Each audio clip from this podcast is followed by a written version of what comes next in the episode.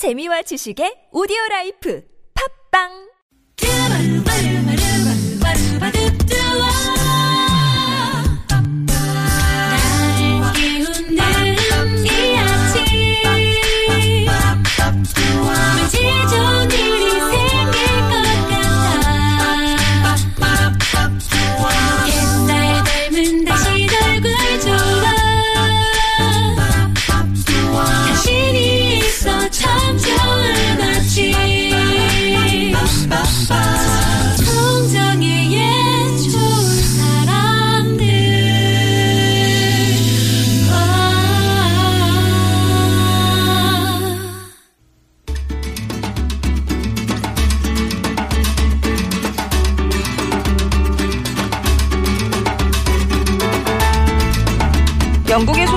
도로시 세이어즈가 이런 말을 했습니다. 책들은 바다가지의 껍질과도 같아서 우리는 자신을 책으로 감싼 후 뚫고 자라나 초기 성장 단계들의 증거로 뒤에 남긴다.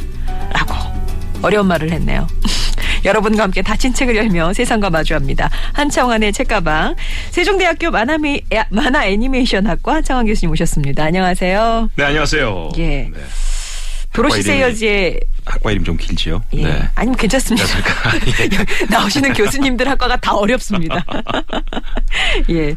아, 도로시 세이어즈의 말. 네. 책이 바다가재, 바닷가재 껍질과 같다? 음, 이걸 하여튼 뚫고 자라나서 이게 초기 성장 단계의 증거로 뒤에 남긴다. 책을 읽을 때는 잘 모릅니다. 네. 책을 읽을 때는 모르는데 계속 읽다 보면 음. 어느 순간에 그게 저는 학생들한테 그렇게 얘기하는데 좋은 책을 많이 읽는 것은 어, 곡과 안에 곡식을 쌓는 것과 같다. 음, 오늘 때 보면은 생각지도 안 했던 쌀들이 나오고 또 생각지도 안 했던 곡식들이 나오고 그래서 네. 사실 인생을 통해서 자신이 보완할 수 있는 창고를 가득 채울 수 있는 게 책이다. 어. 언제 꺼냈을지는 모르지만 네. 그렇게 일단 쌓아라. 네, 네. 쌓아두면 다 본인께 된다. 음, 근데 요즘 학생들이 참 책을 안 보거든요. 책을 안 봐서 수업 시간마다 책을 소개하고 얘기를 하는데도 그 중에 한 면이라도 읽을 수 있으면 참 다행이겠다 생각하고 소개를 해주고 있는데 어. 네. 아마 청취자 여러분들께서는 매주 제가 소개해드린 책을 시간 되신 대로 한번 찾아보시고 음. 제가 뭐 도움 되는 책을 소개해드리지 도움 안 되는 책을 소개하겠습니까? 부모님 같으세요, 저희 엄마도. 내가 너한테 도움 되는 소리를 하지. 내가 너한테 도움 안 되는 소리를 하겠니? 막 이러면서. 자, 그래서 오늘 만날 책은 네. 뭔가요? 우리가 그런 생각 들죠. 어, 저도 한 번씩 어, 저보다 높은 분, 학교에 계신 분한테 뭘 의논하러 가거나 음. 네. 할때 다른 분들에게 물어봅니다. 오늘 기분 좋으시냐? 그래요, 오늘 맞아요. 괜찮으냐? 예. 그리고 저도 모르게 어. 저희 제자들도 저한테 방문할 때 제 옆방에 있는 연구소에 있는 박사 연구원한테 물어본대요. 어. 오늘 교수님 별 생각 별 문제 없으시지? 괜찮으셔? 네, 괜찮으시지? 이렇게 묻고 들어온다고 합니다. 음. 다시 말하면 우리는요, 어떤 사람의 컨디션이나 스케줄에 따라서 기분 좋을 때가 있고, 기분 나쁠 때가 있습니다. 음. 그러면 거기서 그 사람에게 언제 이야기를 건넬 것인가, 음. 또는 언제 내가 아쉬운 말을 할 것인가, 네. 이런 그 시점을 고민을 많이 하죠. 언제? 예, 오늘은 바로 그 시점에 대한 이야기를 함께 해볼까 합니다. 아, 책 제목도 아주 신비합니다. When, 언제죠? 음. When, 시간의 심리학이라는 책입니다. 아. 타임, 타이밍 같은 그런 얘기군요. 그렇습니다. 타이밍. 예. When 예. 시간의 심리학은요. 음.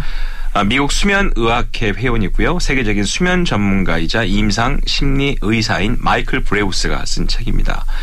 아, 이분은 방송에도 많이 나와서 자문 의사 역할도 하고 어떻게 살아야지 더 충분한 수면을 해서 행복한 삶을 살 수 있을까를 강연을 수백 회 해오신 전문가입니다.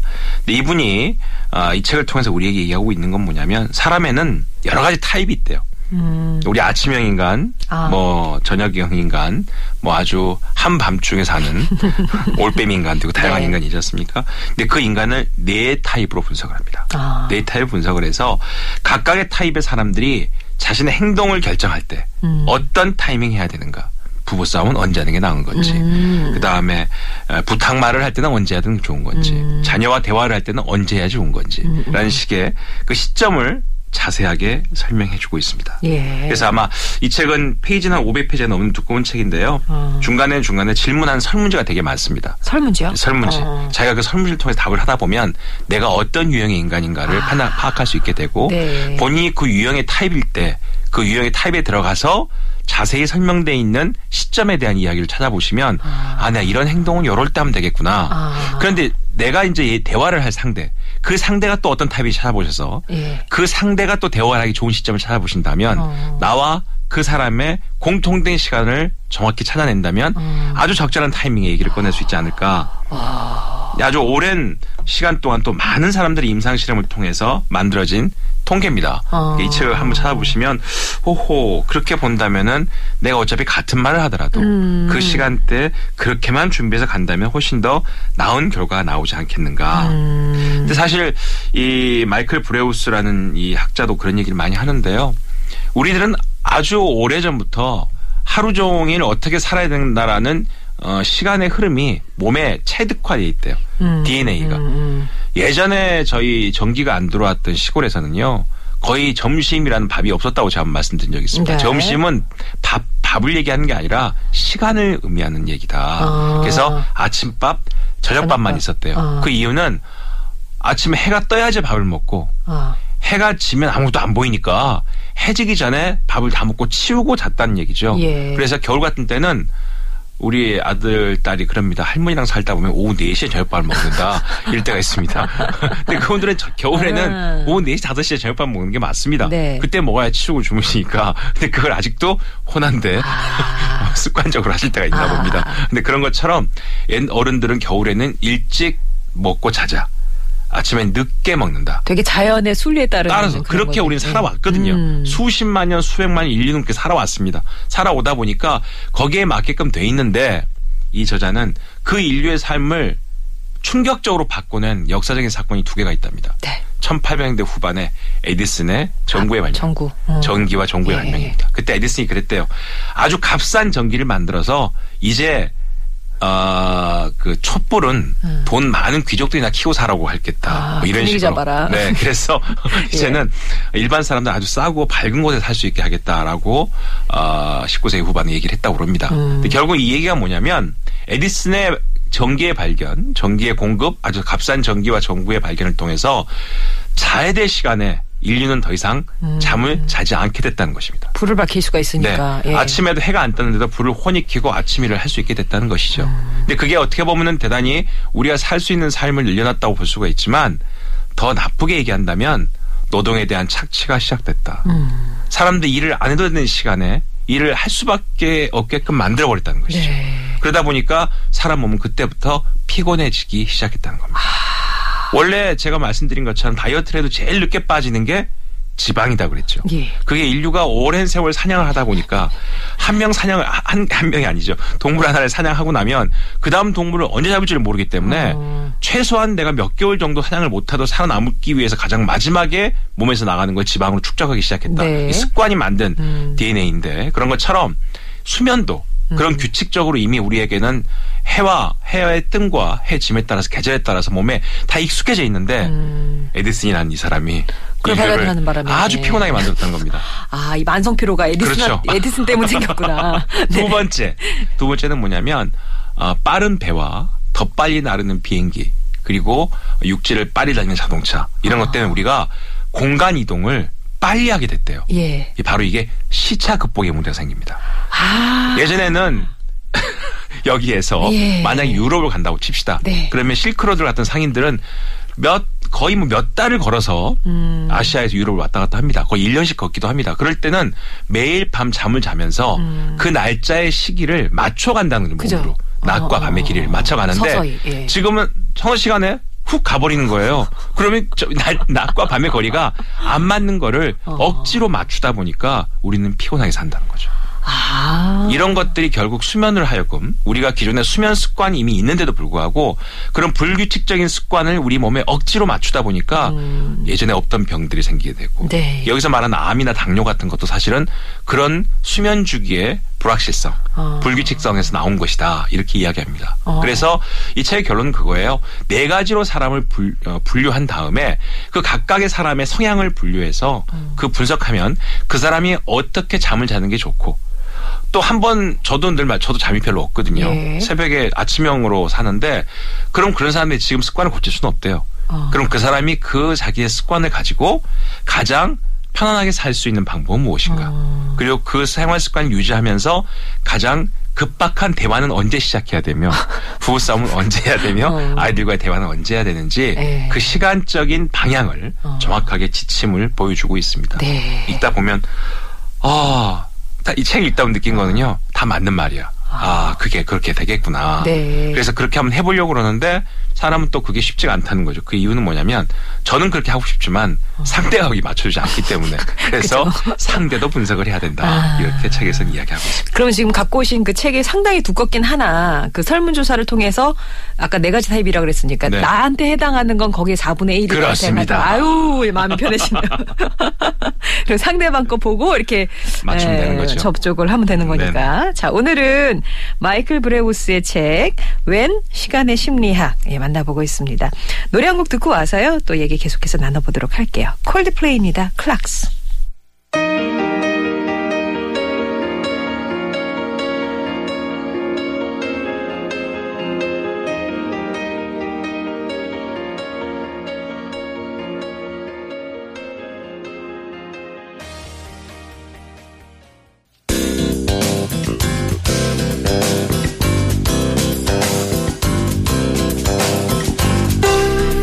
월요일에 만나는 좋은 사람들 한창환의 책가방으로 함께하고 있습니다. 오늘 만나고 있는 책은 최적의 타이밍은 우리의 유전자 속에 정해져 있다라고 전하는 수면 전문가이자 의사인 마이클 브레우스 박사의 웬 시간의 심리학이라는 책인데요.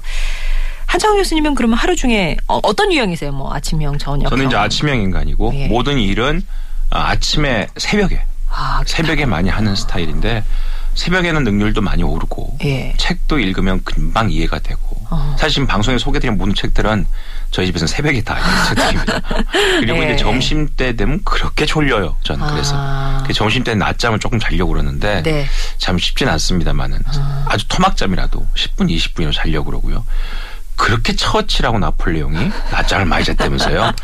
원래 잠을 적게 자는 사람이 어. 잘 자기의 능력을 최대한 발휘하기 위해서는 낮잠을 적절히 자줘야 된다고 합니다. 네. 그래서 낮잠을 또 너무 길게 자면 몸이 더 처지거든요. 음. 그래서 짧게 잘 수 있는 그런 능력이 참 중요하다. 네. 근데 뭐 나폴레옹의 처칠은 어 높은 사람이 만들었기 때문에 자기가 낮잠 자고 싶으면 아무도 건들지 않는 시간이 있었겠지만 저희는 쉽지가 않아서 문제입니다만 예. 그런 수면 습관이 자신의 생활 습관과 어떻게 연결됐을 때 음. 최적의 결론을 낼 수 있는가 그렇게 사시는 분도 계시지만 대부분이 그렇게 살지 못합니다. 음. 못하니까. 네, 그래서 이 저자는 이 책 제목 when 언제란 뜻이죠.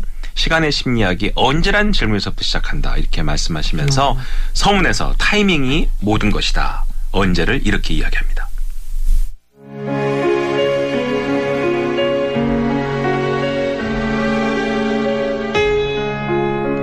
언제는 궁극적인 생활의 비결이다. 이것은 성공의 토대임과 동시에 당신을 보다 빠르게, 보다 똑똑하게, 보다 낫게, 또 보다 강하게 만드는 열쇠다. 언제라는 타이밍을 알게 되면 당신은 무엇을과 어떻게 효과를 극대화할 수 있다. 무엇을과 어떻게 관한 것을 전혀 바꾸지 않은 채 언제만 아주 조금 조정해도 당신은 보다 더 건강해지고 보다 더 행복해지며 또 보다 더 생산적으로 바뀐다.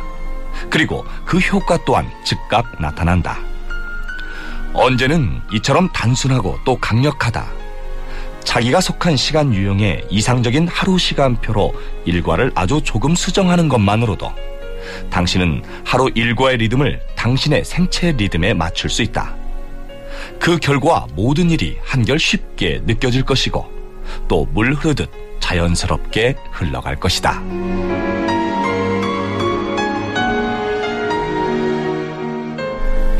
와, 그러니까 이 언제라는 게 무엇을 어떻게보다 더 우선순위가 될 수도 있다 그런 얘기잖아요. 그렇습니다. 네. 어. 언제를 찾아내면 우리가 쉽게 우리의 가장 쾌적한 시간을 찾아낼 수 있다라는데요. 아. 그동안 연구 성과를 얘기하면서 몇 가지 이 책을 쓰게 된 목적과 동기를 이야기합니다. 네. 암과 같은 질병도요 생체 시간에 맞춰서 치료할 때 완치율이 높아진답니다. 아. 그러니까 다양한 시간대에 그 생쥐에다가 약을 투여했대요. 네. 생쥐를 대상으로 약을 투여해서 뇌를 검사했답니다. 어. 이 약물 효과가 밤에 특히 강하게 작용된다는 사실을 발견했대요. 네. 그 이유는 특정 효소의 분출 수준이 높고 낮음에 따라서 DNA 회복 속도가 최고 7배나 빨랐다고 합니다. 어. 그래서 약의 부작용을 최소화하면서 효과를 최대화하려면 환자의 세포 재생 능력이 가장 높은 시간대에 이 약을 투여해야 된다. 어. 각자의 그 시간대는 다르겠지만 그게 대부분이 어, 초저녁에 투여하는 것이 밤에 훨씬 더 효과를 낼 수 있다 이렇게 얘기를 예. 하시고요. 또 하나는 생체 시간에 맞춰서 생각하면 한층 더 똑똑해지고 창의적이 될 수 있다라고 얘기합니다. 아, 피실험자들을 하루 중에 피곤하고 지친 시간대, 최적 시간대가 아닌 시각에 창의력을 요구하는 문제를 더 잘 풀게 됐고요.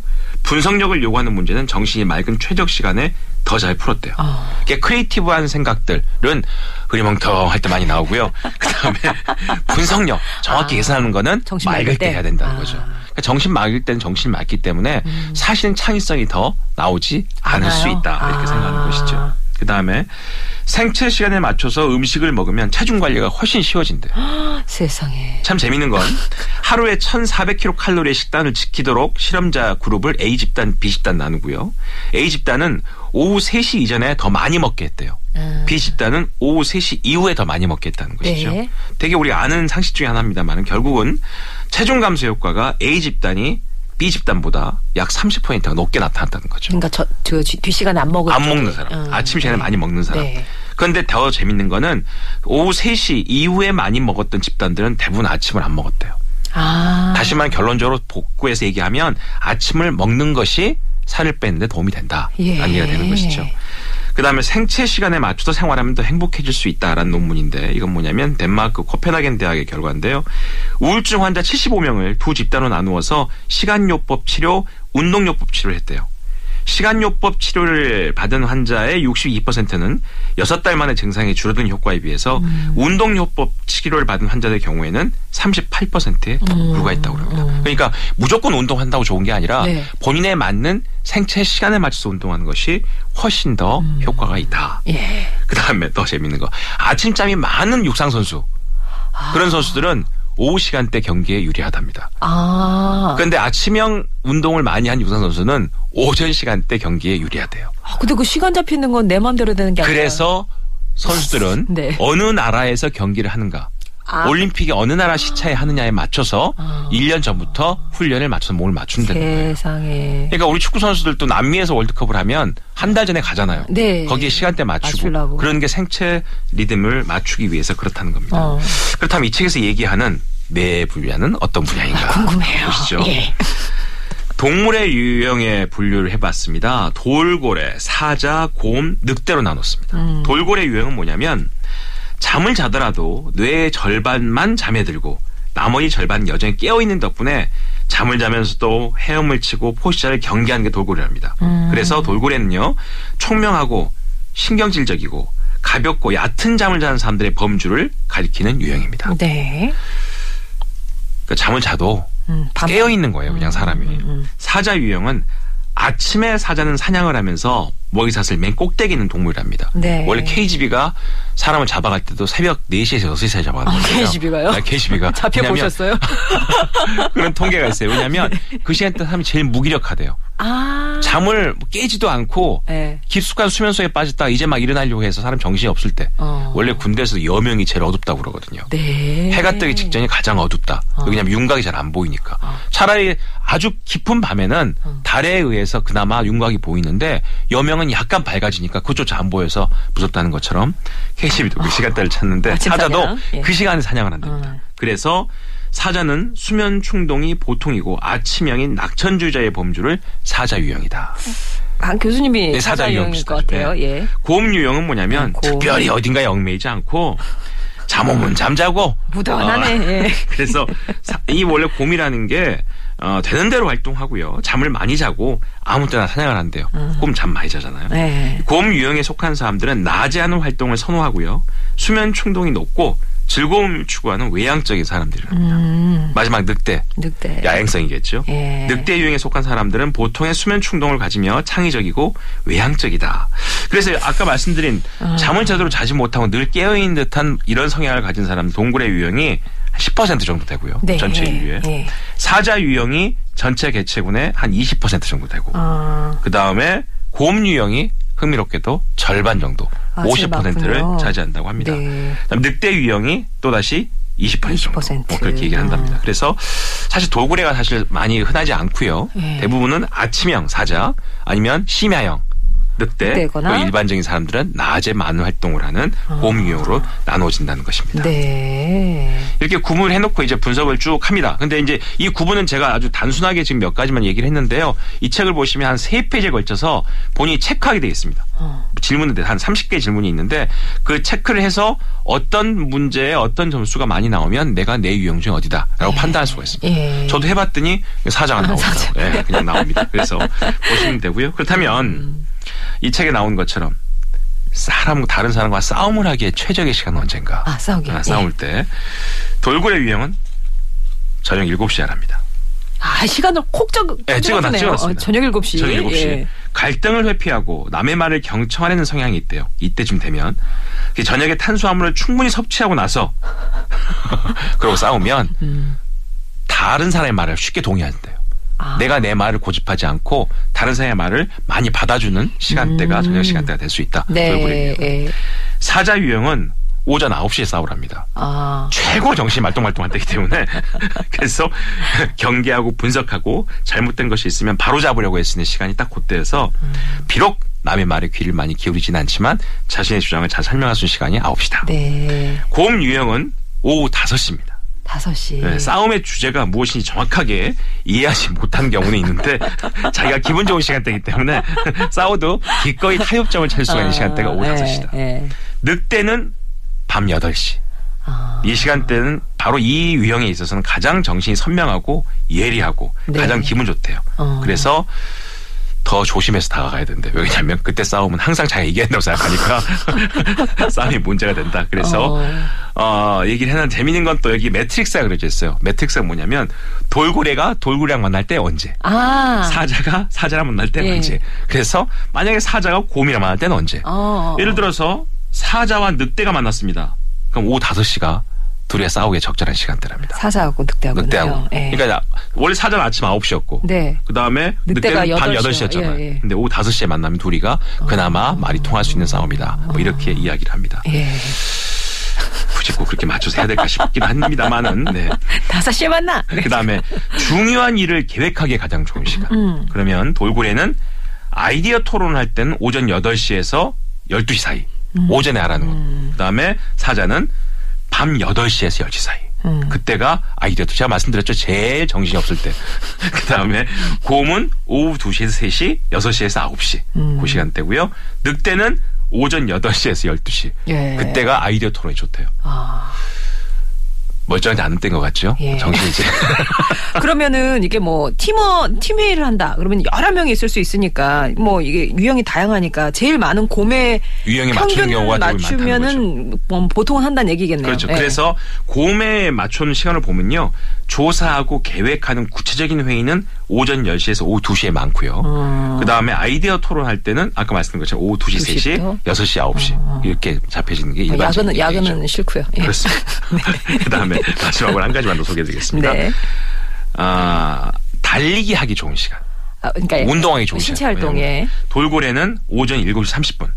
아침에 달리기를 하면 보다 오래 또 보다 깊이 잠자는 데 도움이 된다고 합니다. 음. 특히 선잠만 자는 사람들이 많이 필요로 하는 델타 파가 회복력을 가져다 주기 때문에 그 덕을 수 있는 시간이 오전 7시 30분이다. 사자는 오후 5시 30분이 더 낫대요. 음. 그러니까 정신이 멀쩡할 때는 일하고 오후에 피곤해질 때 네. 운동을 하게 되면 엔도핀이 더 많이 나오기 때문에 저녁밥도 적게 먹게 되고 아. 잠도 푹 자게 돼서 오후 5시 30분에 달려라. 예. 곰은 오전 7시 30분 혹은 점심때 달려랍니다.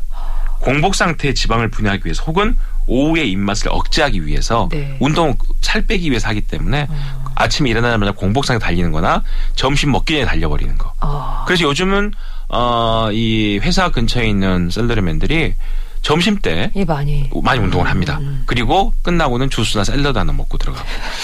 올해는 못합니다, 올해는요. 늑대 유형은 오후 6시에 운동하는 게 좋다. 이렇게 얘기합니다. 그래서 본인이 어떤 유형을 찾아보시고 여러 가지 행동 습관을 가장 적절하게 할 수 있는 시간대 어딘지 쉽게 설명해 주는 책이어서 오늘 소개를 해드렸습니다. 혹시 뭐 그런 번뇌에 빠지진 않을까요? 그러니까 이를테면 나는 뭐 늑대형 인간인데 이를테면 저는 아침에 근무를 해야 되는 거잖아요. 나- 그렇죠. 뭐 사자형으로 살아라 이렇게 강요당하는 그런 환경에 있다면 이게 시간을 내가 제어할 수 없는 그런 위치라면은 본인의 유형을 바꿔야 아, 됩니다. 네. 나는 사자야. 예, 알겠습니다. 자, 오늘은 인간의 삶을 바꾸는 타이밍에 관한 책이에요. 마이클 브레우스 박사의 웬 시간의 심리학 얘기 나눠봤습니다. 한 교수님과는 여기서 인사 나눌게요. 고맙습니다. 네, 감사합니다. 예, 버스커 버스커입니다. 사랑은 타이밍.